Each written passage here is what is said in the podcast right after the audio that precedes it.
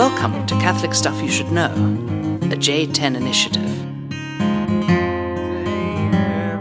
Hey, hey, welcome uh, to the podcast. I'm uh, uh, this is Deacon John, and I am still about eight days out from uh, being ordained a priest. We're kind of in a marathon right now of recording to get us through uh, June, but I am pleased to announce the newest addition to Catholic Stuff, the one and only Mr. Nathan Goebel. That's right.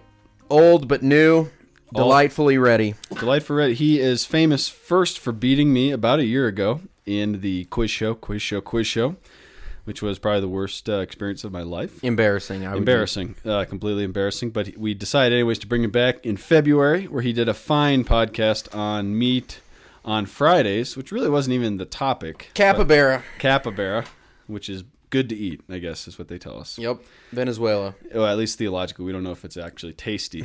But uh, it's good to know that, um, you know, we needed a little variation in hairstyles. And uh, so we brought in this guy with a mullet, Nathan Goebel. I'm looking at it right now.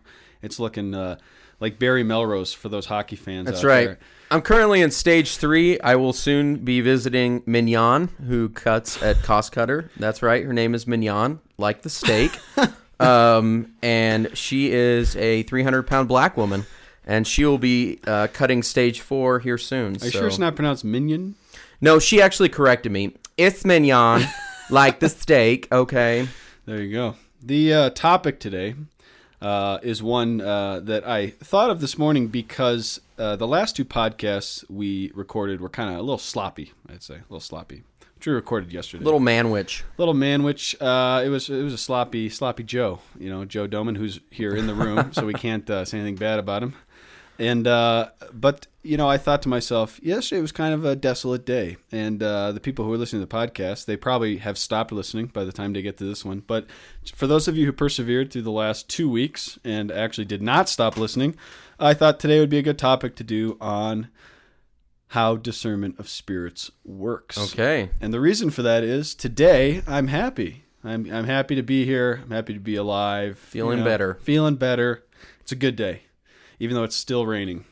It's been raining for two days straight, which I have not seen happen in Colorado in about five years. It sounds like you're going through some form of debilitating disease and saying it's a good day today, you know. Yeah, it's But a good day. Yeah, you know, Today's a better day. How's the pain? Well, it's only a nine today. it's a good day. Yeah.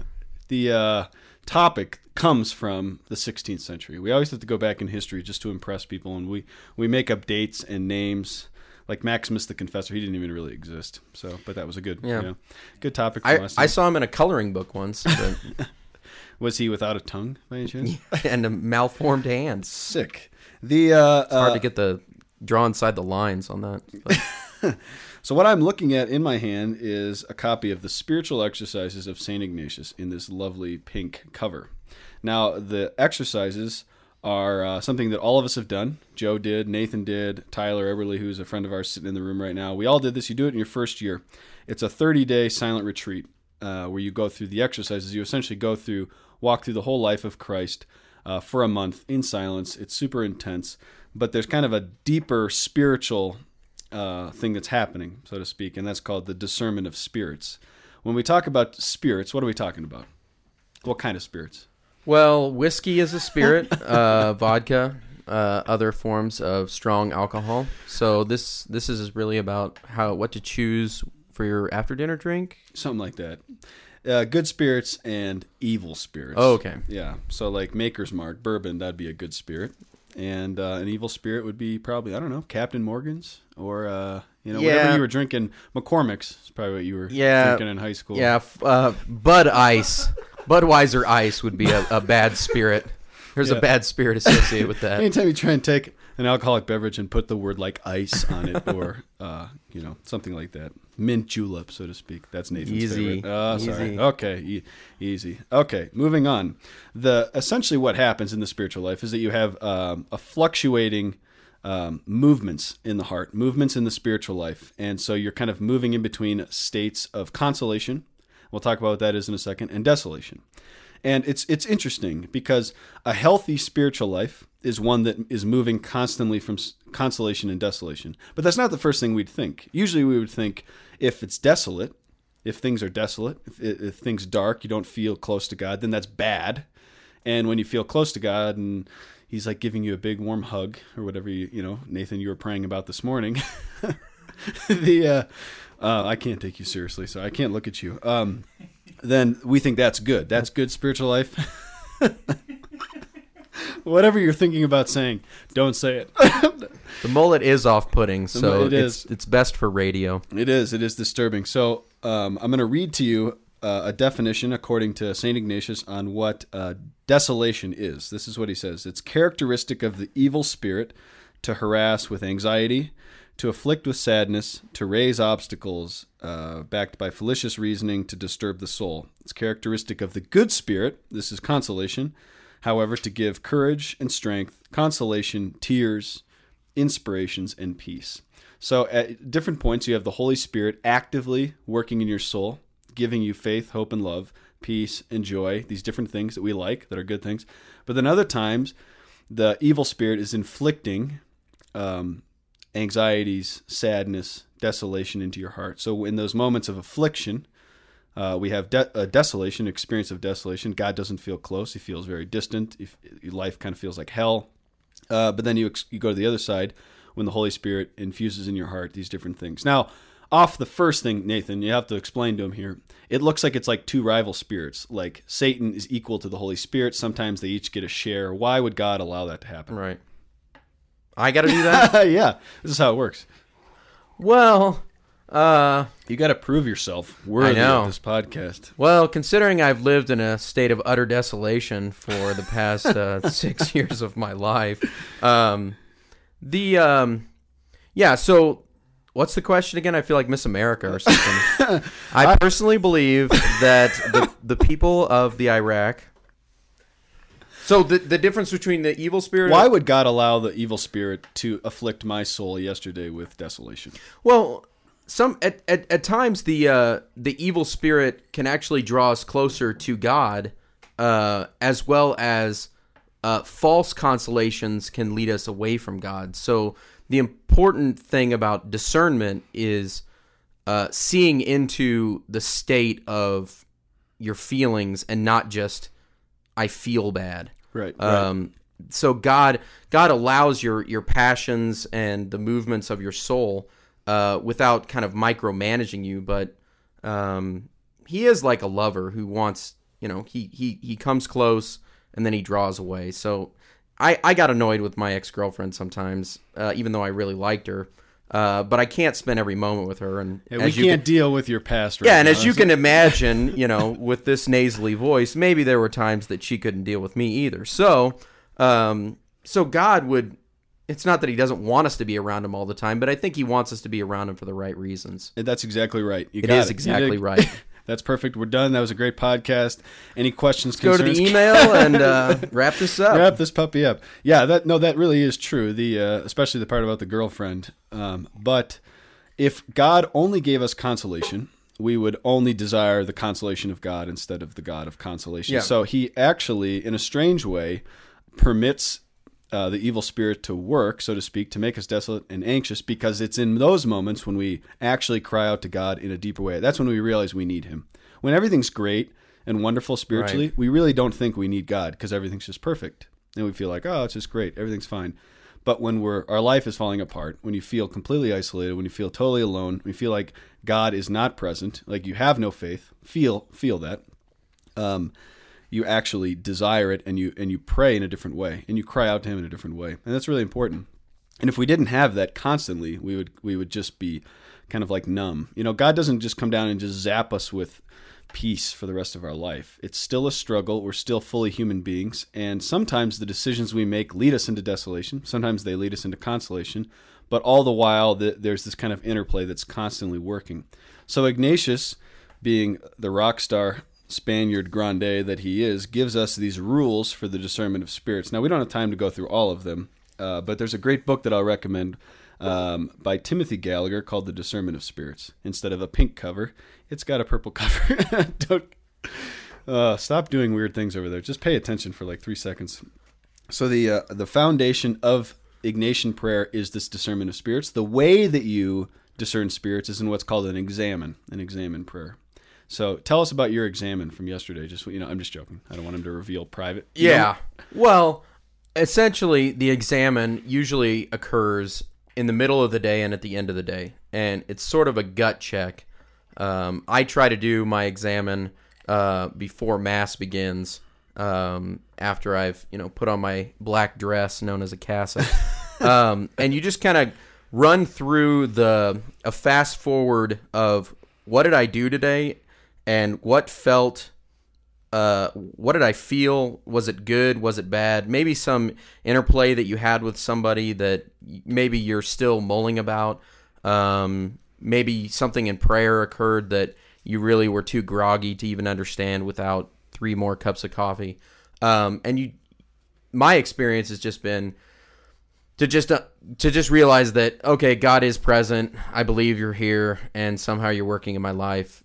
Uh, I wouldn't say that I've fully mastered the examen to the point where I can isolate consolation or desolation, but I know generally I'm either pissed or I'm happy. Right. So, and and and I think the important thing is that uh, we have to take the emotions seriously. Yeah. There's two different extremes. There's one is just to suppress all the emotions. If you're a German choleric like myself, that's the huge temptation. But that never satisfies. stoicism. Then you end up doing something crazy, you know, a week later, like, you know, I don't know, putting a knife in Doman's back or something like that. I don't know. You do something crazy when you suppress your emotions. The other side of it is to be completely ruled by your emotions, like just completely run by them, Right. where uh, you, you actually have no self mastery over them. So the it, examen twice a day. If you're looking for a great practical way uh, to grow in the spiritual life and in union with God, I think the examen is, is brilliant. Five minutes at the end, at the beginning or the middle of the day, five minutes at the end of the day.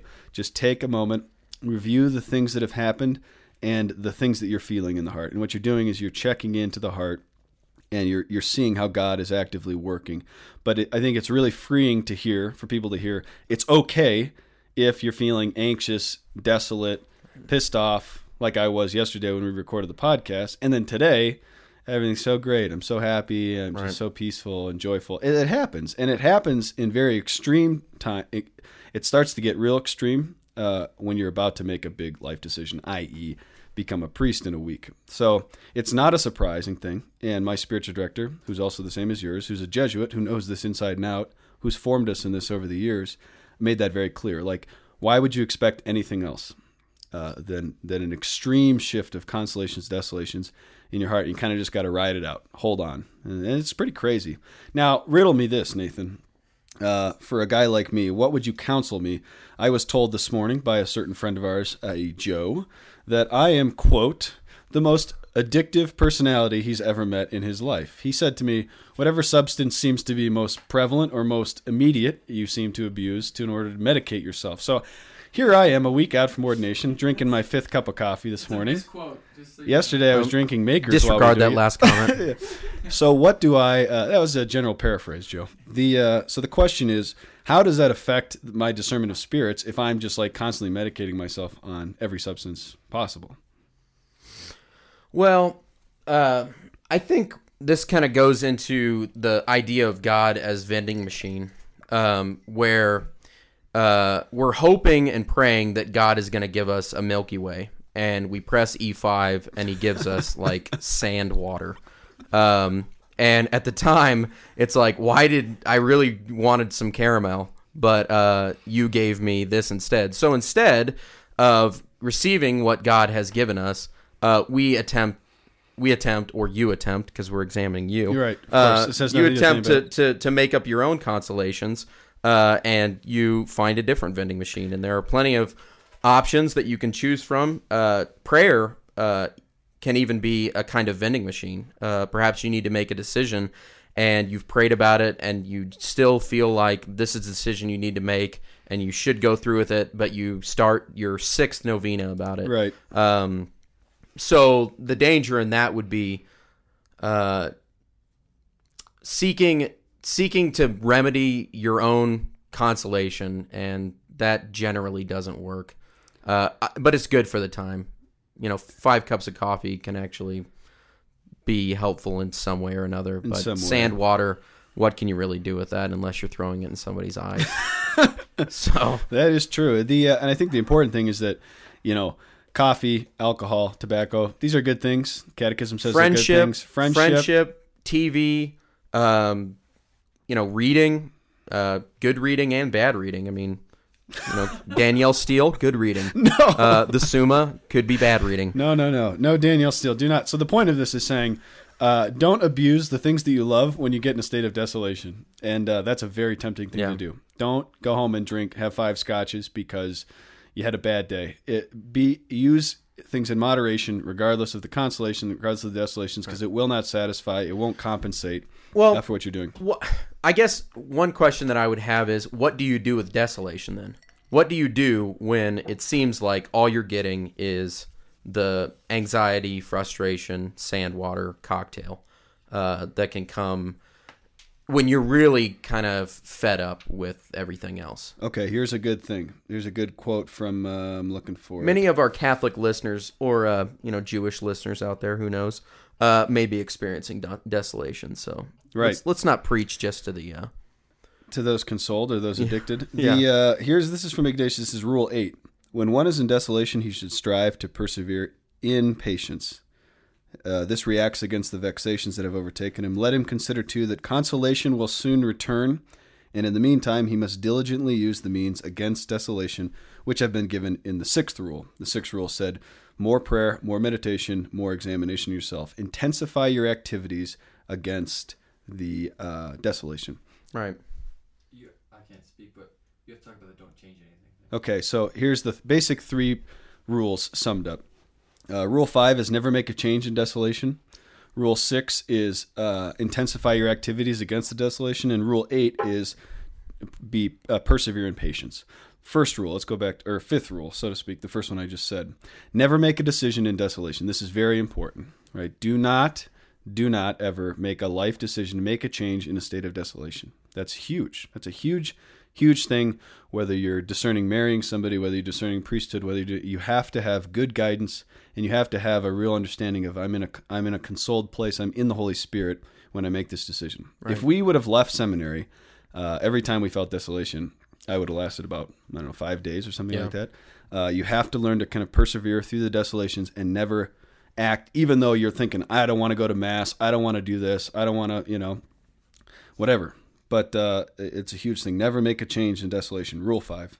That's rule five. Rule number six intensify our activities against desolation. Now, this is not fun necessarily because when you're pissed off and desolate, the last thing you want to do is pray more. Right. It really, you really don't want to. More prayer, more meditation, more examination of yourself. It really, really uh, is not an easy thing to do, but it's the best thing you can do. That's the best way you can resist the desolation and really grow in the spiritual life is by in those when it's hard, it's going to be more effective. It's going to be more powerful, more efficacious. Right. And offer that suffering for people. That's a really beautiful thing to do as well. And then the last thing is just patience. He should strive to persevere in patience, is what he says, trusting that consolation will soon return. So Ignatius gives this beautiful thing. He says, In times of consolation, prepare your heart for the upcoming desolation. And in times of desolation, persevere in patience because consolation will soon return. Yeah, with consolation, sometimes when you're in consolation, it can feel like it's going to last forever. Yeah. Um, and so that's kind of a you're having a great day, and then somebody says, "Hey, by the way, desolation's returning soon." It's like, thanks, Debbie Downer. yeah. I don't want to think about that. yeah. So I think the point of that is you're you're going to be walking through a desert, and when you get to an oasis, you need to drink deeply. Um, but staying at the wa- oasis will never get you to your end goal. Yeah. Um, and whether that's whether you're already in um, your vocation, or you're you're thinking about your vocation, or you're just trying to go through life, uh, the deserts will come. Uh, but if you haven't drunk deeply of consolation and understand what is true consolation, then um, when when the sandstorm comes, you're going to be a little little testy. Yeah, that's exactly right. And sometimes uh, the it's almost like the greater you get grow in holiness, the more you're able to withstand extreme desolation. Uh, you think of Mother Teresa. Nathan went to India. Uh, how many years ago is that? A couple years ago. Yeah, He five. was in India, and uh, he worked with Mother Teresa's sisters. Now, if I'm correct on this, and you know more about her life than I do, Mother Teresa experienced kind of some unbelievable consolation around the foundation of the community when God called her to start the Missionaries of Charity. And then at some point afterwards, she experienced about 40 years of, of absolute desolation, which Time Magazine picked up and said, look, this woman didn't have faith, blah, blah, blah. And they tried to kind of dethrone her. But what we're saying is actually that's totally unbelievable. I made it about six hours through desolation Right. yesterday, being really pissed off and miserable. She made it through 40 years of that. So there's something about her spiritual life that's able to withstand. She drank so deeply during those moments of consolation, but was so able to embrace the cross uh, and be unified with Christ in that for 40 years. It's it's kind of unimaginable almost, Right. That the woman had such darkness and Yeah, difficulty. and and it's hard because in a way she was consoled through horrific acts of mercy. I mean, she herself said if I would have never picked up my first leper, I would never have picked up my 5000th leper.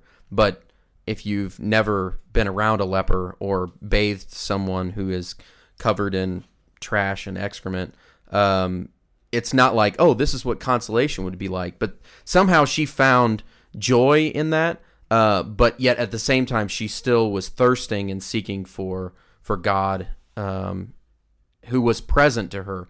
And the important thing is that God is present to to every one of us. Uh, sometimes we feel Him, sometimes we don't, but uh, He's always open. But oftentimes hours. he wants to give us a deeper understanding of con- a deeper experience of consolation. You know, when I was first Right. converted, uh, I was in high school, and this is big for high school kids like myself. It was like if you don't feel something in prayer, uh, your prayer was horrible. And what happened? I was on that retreat. It should Right. have been amazing. What happened? And you kind of feel for that. But then as you get older and more matured in the faith, you start to um, you start to think, um, okay, the, the consolation will it'll be a deeper form of consolation to the point of Mother Teresa uh, experiencing consolation in horrific acts, like you were saying, like just a horrible suffering, human suffering, Yeah. but a beautiful mercy. So persevering in those moments of desolation give you a deeper, more profound experience of consolation when otherwise we just would want to stay on superficial level. Yeah, and sometimes people will say, "Did you receive a word in prayer? You know, can you share us a little something that you?" Well, you know, you were just in the presence of God, and the fact that you may not have anything to say or can formulate something around that, it's okay uh, because if God is your friend, and you know with your own friends, you know, you spent two hours with your best friend. What did you guys talk about? I don't even remember. Did you feel better after you left there? Yeah, I felt great. Right. Um, and sometimes you're with your best friend and you're really hoping that you feel great. Um, and you know things just weren't clicking like they were. Like you know, just yesterday you were just talking to me. It was so painful.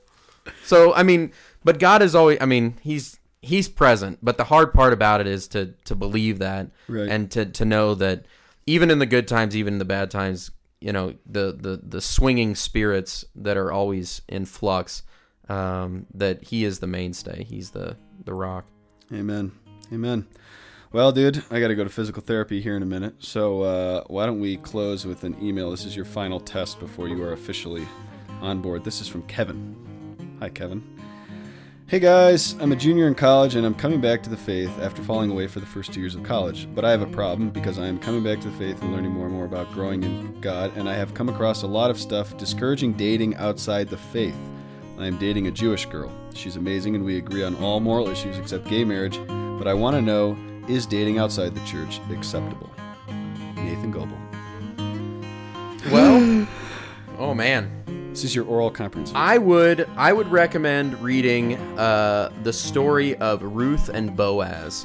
Um, uh, it's somewhere in the Bible, uh, so you can Google.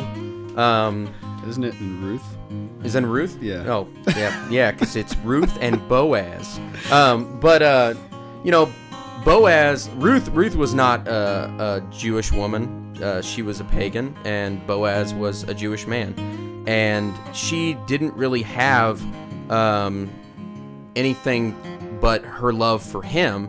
But when the time came, she wanted to be close to him and say, "I will whatever travel with you and my lodgings will be your lodgings so um, you can be an, a great influence for her um, and her tradition the jewish tradition is fascinating and i think you could learn a lot more about your faith through that um, now will it be you know fast forward and you know 40 years down the road or no, i guess not 40 that'd be you'd already be a grandfather by then or something um, but you know uh, five years down the road, you guys get married, and now she's going to synagogue on Saturday night, and you're going to mass on Sunday morning, and where do you send your children? And and you can start to play with those issues and talk about them, but um, listen to the discernment of spirits, I guess. There you go. The uh, the basic short answer is uh, yes. It is. It is okay. Yes. Will Will it bring different difficulties? Yeah, but you have to trust that you know God has brought her into your life for a reason, and um, that as long as you're staying close in prayer, you'll be able to discern if this is His will. Um, now there will be difficulties in terms of just culturally and uh, religious things, but as you progress, you're just gonna have to really talk through those things. You're gonna have to really examine those things. Um, and uh, it is good that she is Jewish because you share so much. Essentially, Catholics are nothing but we're all the, the claim is that Jesus Christ has fulfilled Judaism. It's not a different religion, so to speak. It's it's the fulfillment, and so uh, in some ways it's beautiful uh, if she could see that. But if it's not, it's not necessary. I know a guy, uh, Sam Perry here in town. His wife Becky was Jewish, and they were married for 30 years or so, and then she became Catholic after 30 years of marriage. But uh, would some, would it have been right for someone to say, Sam, there's no way you can date this Jewish girl, Becky? No way, um, absolutely not. It would have been wrong to say to him. And so, uh, you know, I think uh, Kevin, we trust you, and the, and the church trusts you, and, and just stay close to the Lord uh, in persevering and guiding, it, but also get some good advice from, um, you know, a priest or somebody who you trust spiritually to help articulate what those issues are, so that you can really communicate that with her as things kind of progress. Yeah, and pray together. I think that's the, the the biggest key as you as you continue to grow in your relationship. You know, find things that you can do together, and that you can pray together. If you can read uh, the Old Testament together uh, and really come to a greater understanding of your shared heritage, Right? it's great. You don't need to get her to be baptized before you seal the deal. Nope. Get and uh, take consolation in Boaz. as, Boaz, yeah, There you go. I think that's all for this week. Good to have you. that's great. We uh, the way this will work is is Nathan, aka Natty Ice, will be a third uh, kind of component. So Joe and Nathan and I will be kind of rotating through. So you'll you'll hear his luscious radio voice uh, quite frequently from this point forward, and grateful to have him. So thanks Thank for, you. Thanks for the mullet. Keep it keep it uh, growing out. Barry Melrose is proud. Keep it clean. Catholic stuff you should know. Or no, wait. On Facebook, it's Catholic Stuff You Should Know. And then uh, Catholic Stuff Podcast at gmail.com for any questions or thoughts. Thanks again for listening, and we'll talk to you next week.